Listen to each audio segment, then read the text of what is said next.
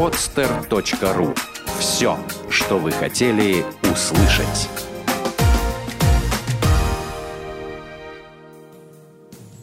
Привет! Это программа «Личная эффективность». С вами я, Вадим Шлахтер. Будем расти и развиваться вместе. Здравствуйте, дорогие друзья. С вами я, Вадим Шлахтер, и наша программа «Личная эффективность». Сегодня наш э, гость Артур Мирадзян, специалист по созданию самых, наверное, интересных вещей, какие только есть. А, основатель проекта «Бизнес-квартира», один из двух основателей. А, Артур, добрый день. Добрый день, добрый. А, вот мне, я долго думал, с чего начать нашу передачу. И все-таки, наверное, мне интереснее всего твое мнение. Даже не по вопросам бизнеса, не по вопросам начала какой-то деятельности, а вот по современному миру. По выживанию в современном мире, по подъему в современном мире. Артур, как человеку в современном мире подняться? Э, ну, знаете, э, важно даже не то, что подняться в современном мире. Важно, как подняться человеку в современном мире, в современной России – это mm-hmm. тоже наиважнейшая тема, потому что очень много написано интересных книг и по бизнесу, и по личной эффективности, и по личностному росту, но, как мне кажется, они основаны все на общих таких догматах, в основном признанных в европейских странах и европейской цивилизации. А Россия достаточно самодостаточная страна, в которой не всегда прививаются те устои, которые признаны и о которых говорится в этих книгах. И поэтому я пока не прочитал ни одной интересной книги, как подняться по карьерной лестнице, как подняться по финансовой лестнице в России именно отдельно. Поэтому сейчас давайте вот поговорим об этом как раз-таки, как это сделать. И в первую очередь нужно, э, как мне кажется, э, в России быть прежде всего лояльным и прагматичным. Ну, первым делом я тебе обязательно вручу мою книгу «Поиметь мир». Я читал да, ее, читал. читал. Нет, я читал. Я Значит, не... есть все-таки книги. Не, есть, есть. Но, э, как бы, знаешь, как сказать, больше бизнес, да, вот если мы все-таки говорим о бизнесе, именно о деньгах, в твоей книге все-таки охвачены общие да, такие общие, общие моменты. моменты, да. Меня всегда восхищает, когда объявляют, к вам приедет великий продавец Джеймс Джордж Беллингтон, который всех научит продавать. Да, у нас э, в России ни один южанин на рынке свой ларек не доверит этому Джеймсу Джорджу Беллингтону, потому что в российских условиях он этот ларек просношает. Согласен, согласен. Так вот, в чем же наша особенность уникальная бизнеса в России?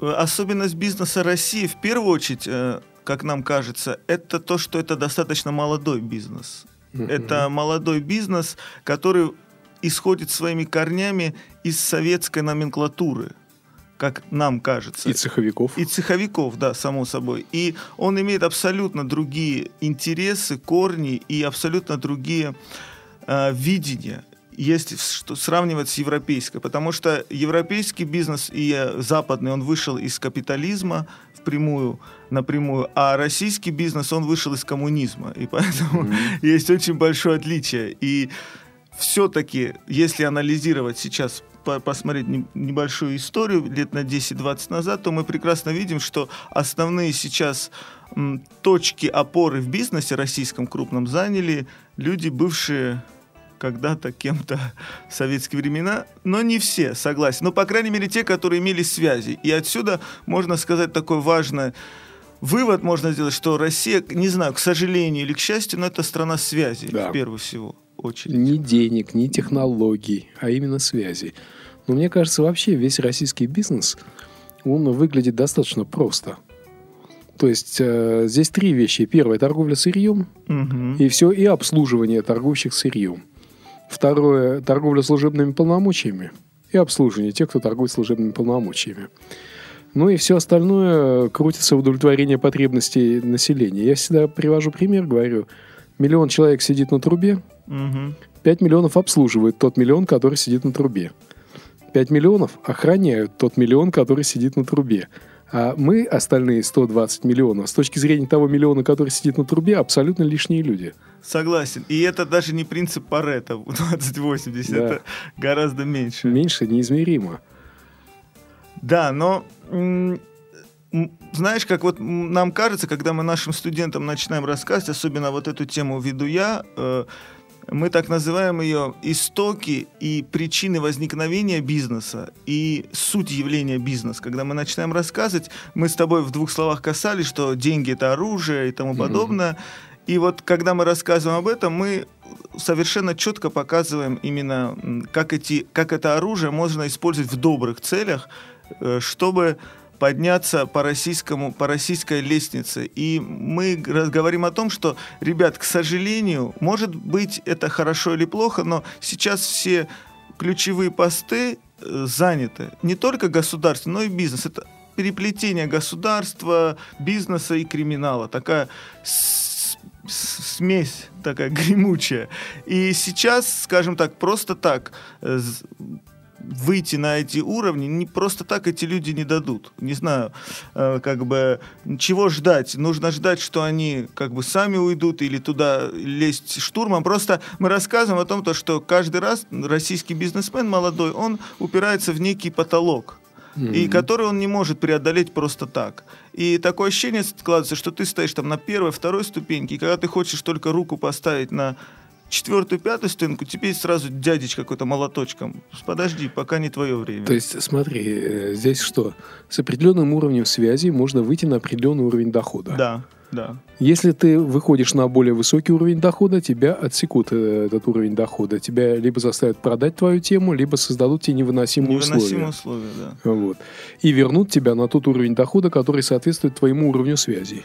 Примерно так. И скажем так... Слушай, очень интересная трактовка на самом деле. И самое главное, что ты можешь быть гением, ты можешь быть умным, и, но если у тебя нет связи, то, к сожалению, ты быстро не, не поднимешься. И в то же время ты можешь быть достаточно неадекватным человеком, но при этом... Вот у меня очень часто были такие ситуации, когда я встречался с людьми, с бизнесменами достаточно крупными, и я просто понимал, что это, ну, неадекватные люди. Просто неадекватный человек, который не понимает вообще, что он говорит, зачем он, но, однако, он занимает какой-то большой пост. И когда я его спрашиваю, как это произошло, ну, он говорит, а ты знаешь, я просто оказался в нужном месте в нужное время, и у меня оказался далекий-далекий родственник, или там брат, или сестра, или просто я смог войти в доверие какому-то человеку.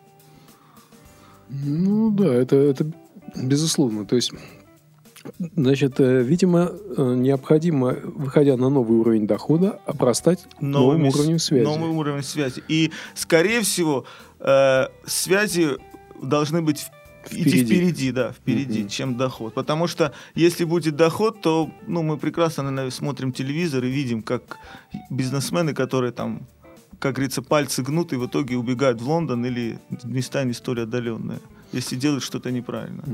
Понятно, да, есть такие, есть такие. Иногда даже неплохо заканчивают, да? Да, да, То есть... да.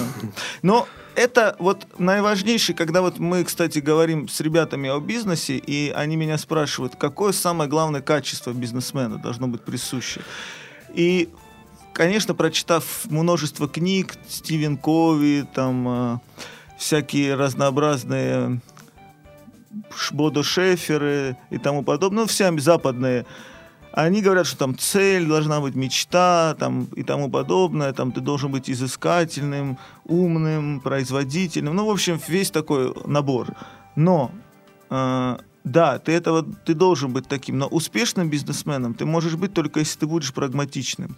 Если ты не будешь прагматичным, ты никогда не станешь успешным бизнесменом, потому что э, ты можешь зарабатывать много денег, ты можешь э, зарабатывать очень много связей, но эти связи могут в какой-то момент и против тебя быть настроены, mm-hmm. потому что всегда надо держать руку на пульсе и просчитывать, ну, как минимум, вот как мне кажется, чтобы в России быть успешным, нужно на 5 шагов вперед просчитывать информацию. Потому что, э, когда я только начинал бизнес, мне было 19 лет, и когда я начинал общаться с, с опытным бизнесменом, я был такой открытый, честный, говорил, да, ребята, вы мне помогаете. И я на самом деле искренне верил в том, что они мне помогают. Но когда увидел, что они не, не то, что сказать мне, э, что-то плохое делали, просто они соблюдали всегда свой интерес, чем интерес mm-hmm. общий. То есть и был общий интерес, был их личный интерес. И их личный интерес всегда был превыше, чем интерес компании, например, в общем. Mm-hmm. И когда я понял это, я стал исходить не из общего интереса компании, а из общего интереса их, как, что они хотят. И когда я стал подходить к такому вопросу, общий интерес компании, он тоже стал, как бы, ну, скажем так, они думали на два шага вперед, мне приходилось думать на три шага вперед, mm-hmm. чтобы смотря вперед, все-таки соблюдать общий, общий интерес бизнеса. То есть они были прагматичны, а ты нет. Да. Они думали да. о своих интересах, да, а да. ты думал об их интересах, Да. своих и интересах Да, компании. да, да. Мне приходилось, да, три дырки закрывать, чтобы свои какие-то небольшие интересы на тот момент э, не отпустить, их интересы соблюсти, чтобы они остались тоже при своих, не начали делать какие-то левые движения. Ну и, соответственно, интересы бизнеса, потому что эта компания приносила деньги. Примерно так. Интересно. Хорошо. А вот э, ты говоришь, бизнесмен в России должен быть предельно прагматичным. Да. Что ты в это вкладываешь? Вот мне интересно, чтобы ты развернул эту точку зрения, Да, я думаю, её- и слушателям нашим да, тоже. ее, ее можно очень э, развивать, очень много. Но можно сказать, если вот в нескольких словах выразить и предельно четкими фразами, то прагматизм это прежде всего, когда ты видишь все варианты исхода событий. Даже те, которые не могут уместиться в твоей голове, потому что, как тебе кажется, люди не могут быть настолько сволочами. Ну, если говорить своими словами, да? Ну да. Это первое. То есть, если ты хороший парень, и ты думаешь, что ты бы так никогда не поступил, это не значит, что другие люди так не поступят. Ты должен просчитать от самого благоприятного варианта, самого фантастического, до самого нереального, до самого максимально пессимистического. Как один мой знакомый рассказывал, э, бывший, скажем так, из 90-х, он мне говорил то, что когда я в те года ездил на встречи, я всегда настраивался на самое худшее, но всегда при этом надеялся на лучшее. Потому что если ты будешь настраиваться на самое лучшее, навряд ли твои ожидания оправдаются, и у тебя будет некое разочарование. А когда ты настраиваешься на самый пессимистичный вариант и подготавливаешься к нему, ставишь защиту, ты всегда знаешь, что при этом исходит, у тебя всегда будет готовый ответ. Ну а если все случилось, как ты планировал, ну ничего страшного, наоборот, хорошо, все идет, как ты хотел. Вот. Но помимо этого, прагматизм это прежде всего для бизнесмена это деньги. И деньги очень важны в бизнесе, потому что деньги это не только ваша прибыль, деньги это зарплата ваших сотрудников, деньги это оплаченные платежи по аренде, поставщикам и тому подобное. Если вы хотите быть прагматичным бизнесменом, вы должны знать, что все ваши долги, по крайней мере, которые текущие, должны быть всегда оплачены вперед, чтобы ни у кого не возникло в будущем ситуации э, перестроить, как-то сказать, вот вы не оплачиваете и тому подобное, поднять цены, которые вы никогда не ожидали. То есть вы всегда должны контролировать деньги. И, кстати, очень важный момент, который хотел подчеркнуть, что касается работы с компаньонами. Э, тот, кто контролирует деньги, тот контролирует все. И поэтому, если вы в вашем бизнесе очень много работаете, очень много вкал- вкладываете, но вы не знаете, как расходуются деньги, или частично знаете, то это ужасно. Я другими словами не могу это назвать. Потому что если вы не контролируете деньги, значит, есть вероятность большая, маленькая, что эти деньги не идут так, как они... Даже здесь не о слово там о каких-то хищениях, а слово о том, как они инвестируются в дальнейшее развитие. То есть Поэтому... нерациональность с Да, точки зрения расходования. Да, да, да, даже в этом плане. Вот. И вы всегда должны знать, что если я сейчас контролирую все денежные потоки, я знаю, как это все проходит, значит, я сейчас контролирую свой бизнес. Хорошо. А если один из компаньонов контролирует все денежные потоки, а другой компаньон контролирует развитие компании или связи с э, чиновниками или Э, что-то еще? Да, да, это вот бывает такое. И, в принципе, здесь вопрос уже к м, прагматичности второго компаньона, который контролирует деньги. Если он прагматичный человек, он должен знать, что в будущем у любого человека когда-то возникнет некие сомнения о том, правильно ли тратится расход, деньги. И любой человек, он когда-то, не сейчас, может быть, через год, через два, кто-то ему что-нибудь скажет на ушко или тому подобное. Даже может быть ложную абсолютно информацию. Прагматичный человек должен всегда знать то, что лучше играть в открытую. То есть, если ты контролируешь деньги, ты должен максимально честно, максимально часто выдавать какие-то отчеты по расходованию денег своему компаньону и говорить, вот смотри, что потом сказать... Ну, а я если ж- компаньон говорит, да ладно, фигня, я не хочу даже в нет, цифры нет. углубляться. Но вот знаете, на самом деле, вот у меня были такие ситуации, они ничем хорошим не заканчивались. Он не хочет, не хочет, а потом какой-то парень приходит с самым, э, я считаю, с не- нездоровым вопросом о справедливости. И говорит, а как ты считаешь, справедливо ли вот так то, что происходит. И я всегда своим ученикам говорю то, что справедливость – это самое жестокое слово, которое можно ис- э, говорить, потому что справедливость, она у каждого своя. И если кто-то вам пришел со стороны и сказал, справедливо ли, как ты считаешь, справедливо ли твой компаньон расходует финансы, и вы, скажем так, повелись на эту провокацию, то значит вы тоже не прагматичный человек. Потому что, знаешь, есть такой анекдот про Сталина, кстати, если можно Конечно, в эфире конечно, конечно. рассказывать, когда, ну ты, наверное, может быть, слышал его, когда э, Берия приходит э, к Сталину и говорит, знаете, Иосиф Виссарионович, что гражданка, член ЦК КПСС Петрова спит членом ЦК КПСС Ивановым. Что будем делать? Какие будем предпринимать действия? Сталин посидел, посидел и говорит, что мы можем делать? Мы можем только завидовать. Блестяще. Вот. И Сталин на самом деле был не глупым человеком, далеко не глупым. Да, безусловно. И если исходить из этого анекдота, я его часто привожу в пример, я говорю то, что когда Сталин, э, Сталину сказал эту информацию Берия, ну, если разбирать этот анекдот, то Сталин не подумал о том, то, что спят они, не спят. Он подумал, а с какой целью Берия доносит ему эту информацию. Что он хочет э, донести этим, какие хочет свои личные выгоды. Надо всегда исходить из личной выгоды другого человека. И тут появляется несколько вариантов. Может быть, он сам хочет спать с этим членом, как бы. может быть, он хочет э, стать на место Иванова. То есть там несколько открывается вариантов, там можно даже рассудить десятки вариантов. И Мгм. чем больше у тебя появляется вариантов в голове, тем более ты прагматичный человек. Но что самое главное, нужно абсолютно убрать ту информацию, которую тебе говорит твой компаньон, твой э, бизнес, бизнес-партнер, твой поставщик. Берия, бизнес-партнер Да, Сталина. да, да, если вот так Мгм. сказать. Абсолютно убрать, подумать его личный интерес и ни в коем случае не дать ему никакого положительного ответа на его слово о справедливости или о каких-то действиях. И сказать завидовать. Но есть еще в продолжении этого анекдота такое жестокое. Вот, когда он сказал завидовать, и Берия ушел, и Сталин позвонил там Ежову, например, там, или Маленкову, и сказал то, что расстрелять обоих. Да, такое жесткое, жесткое продолжение. Да, то есть, как бы, вот, он не, не подал виду Берии, что он, как бы, не идет на его провокацию, но, однако, принял свои решения, и, как, как бы, ну, может быть, верно, неверно. Здесь вопрос в том, то, что не поддаться на провокацию другого человека. и в Но бизнесе все-таки он сделал так, как ему нашептал Берия, видимо. Но а, здесь вопрос в том, то, что Берия не сказал ему решение. Он ему сказал, что будем делать. Вот. То есть решение не было подсказано, как бы не, не навязанное решение. То есть, ну, М. это такой анекдот, э, скажем так, продолжение истории. Мне очень философский один. Да, да, да, заставляет задуматься. Понравился тоже анекдот из этой же тематики. А, Маршал Жуков вышел, э, значит, на, у линии фронта тишина, ни атаки, ничего, там вот-вот только все готовятся к атаке. И говорит, какая жалость, вот, говорит, черт усатый войну начал.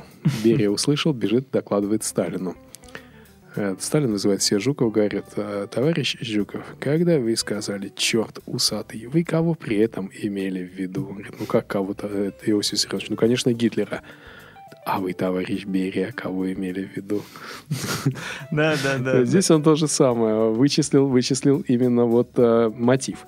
То есть это э, то, что я когда-то писал в своей э, книге «Как поиметь мир». За каждым словом, взглядом, жестом всегда ищи скрытый мотив. То есть если до тебя доводят какую-то информацию, особенно если это делают выборочно, и факты подобраны, может быть, некорректно, тенденциозно, значит, это делают с какой-то выгодой. Что-то хотят от этого. Да, да. И в бизнесе, скорее всего, хотят денег. М. Либо власти. Больше денег, политики больше хотят власти, в бизнесе больше хотят денег. Понятно. Интересный ход мысли. А деньги можно поиметь, только разорив тебя. в данном случае? Ну, это, ну, если Ну, исходить... те, кто хочет что-то сделать, вот как, как э, товарищ Берия, да? Да, Только да. разорив этого товарища Иванова. Вот и мы сейчас как раз-таки возвращаемся к началу нашего разговора Мгм. о бизнесе в России. И бизнес в России очень хищный бизнес. Э, Вот Андрей Фурсов, такой историк есть очень известный, он называет наш бизнес бандитско-ублюдочный капитализм. Вот, я не во всем могу согласиться, но доля истины есть в этом. Вот, и в России бизнес строится в первую очередь на разорении и поглощении Мгм. не на том, то, что, знаете, как вот в Америке, вот мой дядя там начинал строить магазинчик, потом мой дедушка, я, и вот мы там сейчас у нас маленький заводик, то есть такая некая американская мечта. Э, В России еще не выросло то поколение, которое нач- начало, то есть у нас всего 20 лет, и все, что сейчас, а люди хотят все и сразу, особенно в России, то есть только в России люди могут на последние деньги купить самую дорогую машину, купить дорогую одежду и при этом иметь 500 рублей в кармане. Но это, меня всегда удивляли такие люди на самом деле. Вот это не прагматичный подход, мне кажется, но это достаточно авантюристский подход, который, может быть, иногда в России даже дает свои плоды. Выстрелит. Выстрелит, да, выстрелит. Но надо быть очень достаточно умным и уметь очень жестко мани- манипулировать людьми, чтобы вот эта стратегия, она привела к успеху. И один давний мой хороший знакомый, очень богатый человек, а, он всегда ездил на «Волгах». У него было всегда три белых «Волги» с шофером. Причем именно белые а, «Волги». У него была сеть станций «Мерседес» обслуживания, и когда он покупал «Волгу», ему пригоняли ее с Нижнего Новгорода, загоняли на станцию «Мерседес», и кроме кузова выкидывали все. Все остальное засовывали от э, «Мерседеса». Но он всегда ездил на белых «Волгах» и считал, что это очень круто. Э, На руке он носил э, часы Победа 1940 э, какого-то там шестого года. Э, когда один из городских политиков его спросил, там, допустим, Илья Михайлович, а что ты носишь такие часы? Он говорит, а какие часы мне носить? Говорит, ну, не знаю, Rolex или Омегу. Он подзывает своего телохранителя, задирает у него рукав, у телохранителя на руке Омега. Когда мне понадобятся такие часы, я их возьму у своего телохранителя.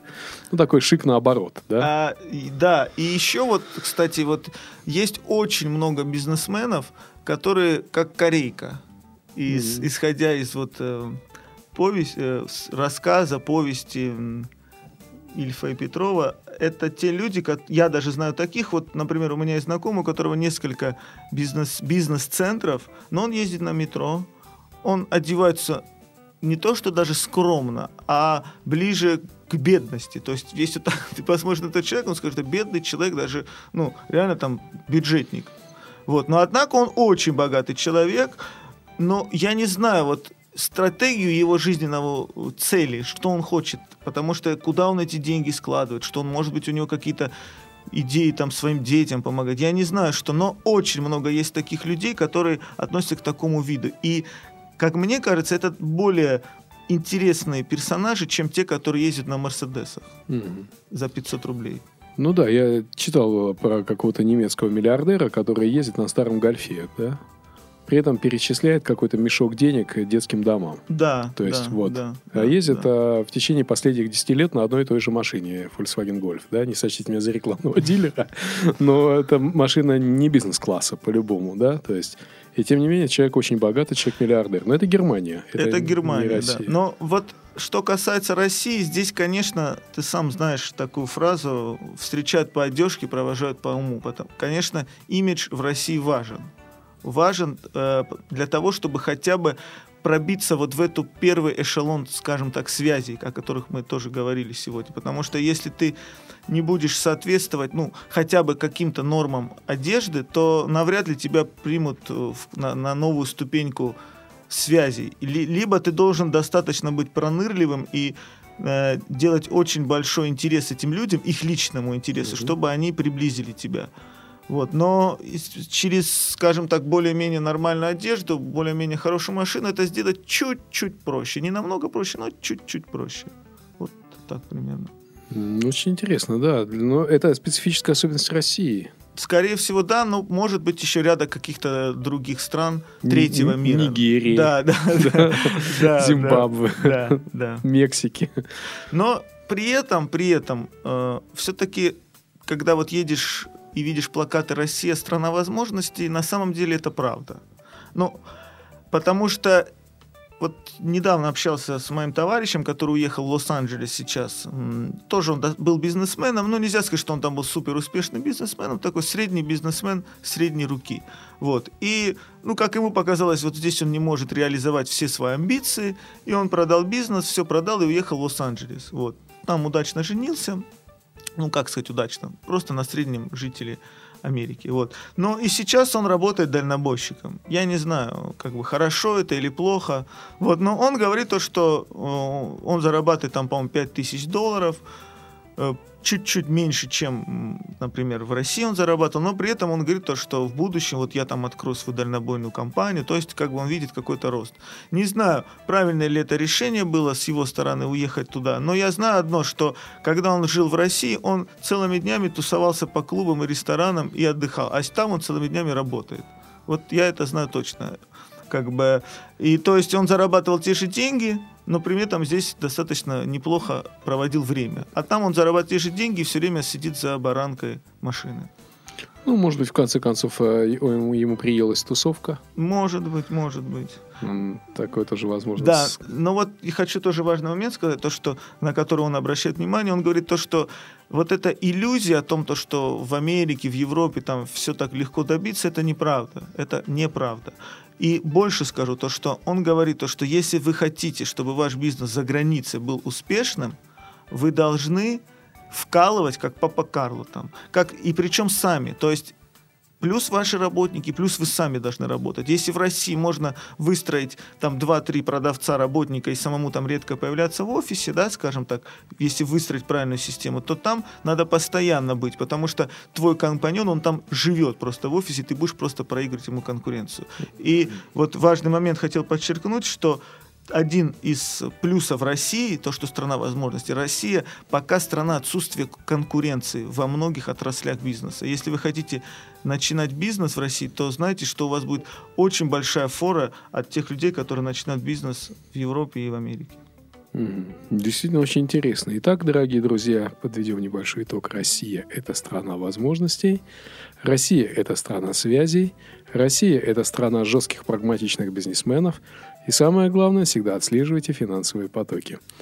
Э, замечательно. Большое спасибо, Артур. Было безумно интересно. Дорогие мои друзья, это была программа «Личная эффективность». С вами я, Вадим Шлахтер. И Артур Бурадян. Всего вам доброго. До свидания. Сделано на podster.ru Скачать другие выпуски подкаста вы можете на podster.ru